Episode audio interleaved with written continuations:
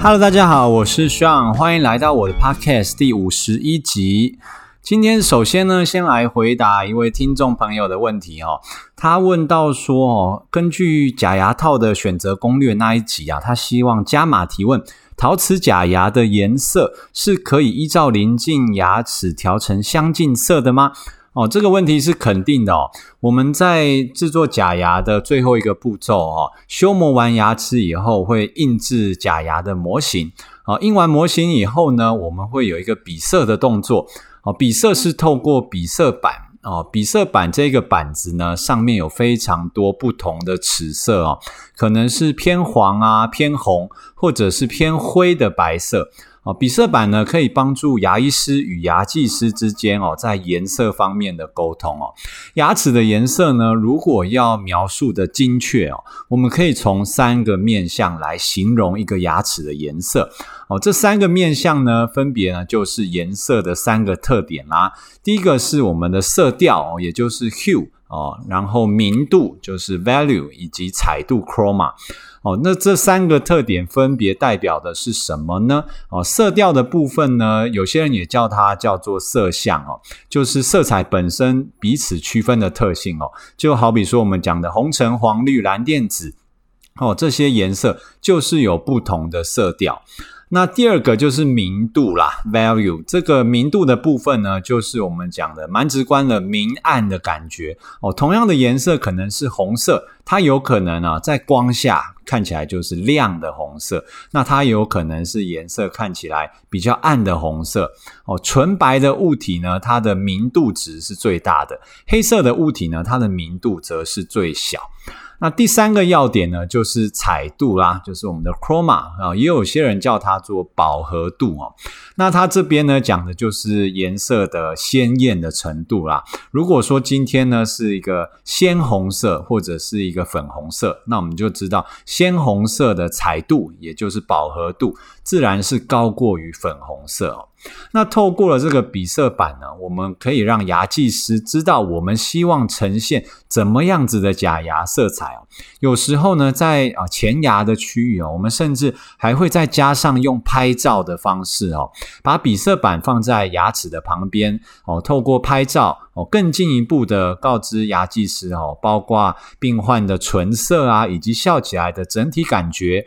达到好的牙齿形态以及色彩的一个设计，那希望这样子有回答到你的问题喽。OK，那接下来我们就回到今天的主题啦。维持器哦，可以把跑掉的牙齿再恢复整齐吗？哦，这也是蛮多人心中的一个疑问哦。那我们都知道，做牙齿矫正哦，大家最期待的就是拆掉矫正器的那一天啦。即使哦，每一个矫正医师都会耳提面命哦，矫正器拆掉以后一定要好好戴维持器哦。但是我们也知道哦，刚结束了可能长达两年、三年哦，甚至更久有的痛苦矫正人生以后啊，大部分人哦。刚拆掉矫正器那一天哦，心情就像是考完期末考放暑假的学生一样哦，早就不知道飞到哪边去了。维持器搞不好戴不到两天哦，就包到卫生纸里面，不知道放到哪里了。因此呢，坊间就有传言说哦，矫正完牙齿如果说跑掉的话哦，其实可以把维持器再拿拿回来戴一戴哦，它又会恢复整齐了。有没有这么神奇啊？今天我们就是要来聊聊哦，想要靠维持器把跑掉的牙齿再调整回来，到底有没有可能做到呢？首先哦，维持器我们大致上可以把它分成两种哦，一个是固定式的维持器啊，一个是活动式的维持器哦。固定式维持器呢，它就像一条铁丝一样哦，我们会用粘胶把它粘到牙齿的内侧面。哦，这样粘住了以后，牙齿就不容易跑掉。那会叫它固定式维持器的原因，就是因为哦，病人自己拿不下来哦，除非是粘胶松掉了。那有的时候呢，病人可能用门牙啃东西啊，或者是不小心咬得太大力，造成了固定式维持器的松脱，甚至是变形哦。固定式维持器呢，就是那一根铁丝哦，一旦变形了，几乎就要重做了。因为如果说我们把变形的那一根铁丝哦，再硬是粘回到牙齿上面哦，就可能会造成牙齿哦，顺着变形的固定式维持器一起歪掉哦。那假设说哦，跑掉的牙齿要靠固定式维持器调整回来，基本上是非非常难达成的哦，因为牙医师不太可能去刻意调整这一根固定式的维持器。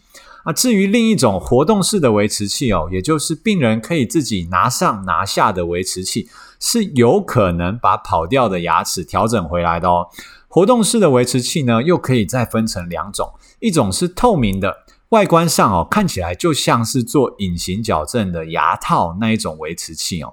另外一种呢，就是传统的有铁线的活动式维持器。这两种活动式维持器哦，的确有机会把跑掉的牙齿再调整回来，但是哦，它们调整的幅度是有一个差异性的哦。透明的维持器呢，它就像是一个塑胶壳一样哦，它会顺着牙齿的表面把牙齿整个包覆住。所以说哦，今天牙齿如果说矫正完完全没有跑动的话哦。固定式啊、活动式的这种透明的维持器，它戴起来应该是要松松的才对。一旦牙齿有一些些微的移动哦，透明的维持器戴上去就会明显感觉变紧哦。啊，如果说牙齿跑掉的程度太大，那透明维持器甚至会完全套不上去哦。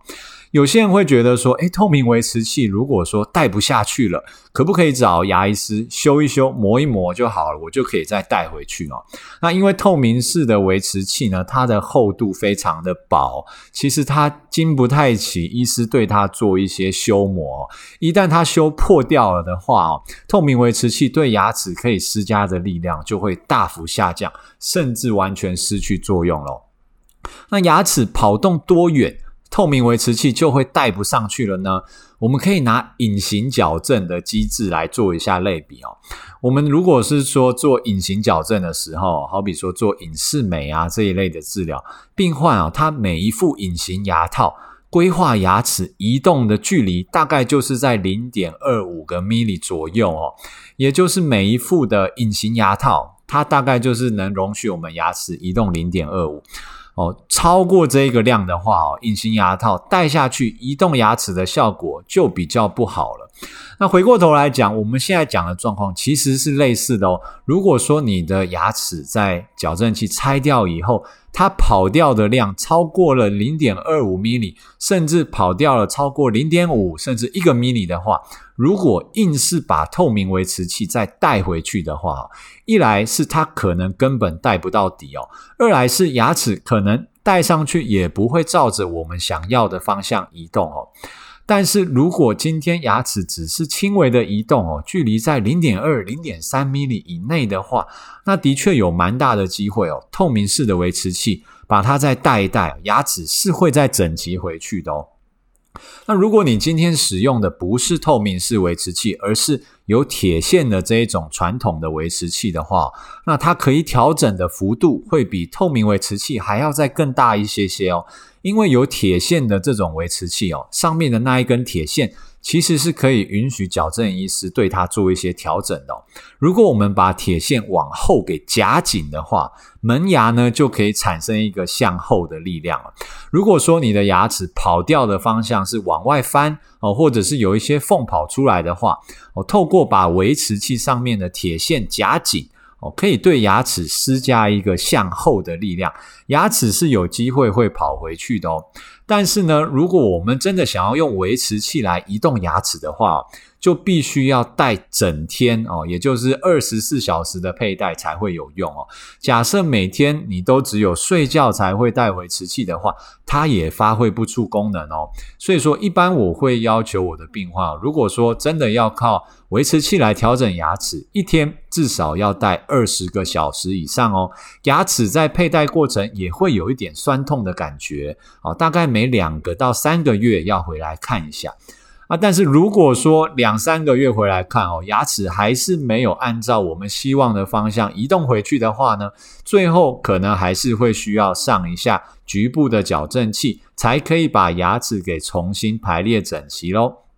OK，那我们今天就先聊到这边啦。如果大家对于牙科矫正方面有任何问题，欢迎到我的 IG 留言或私讯让我知道哦。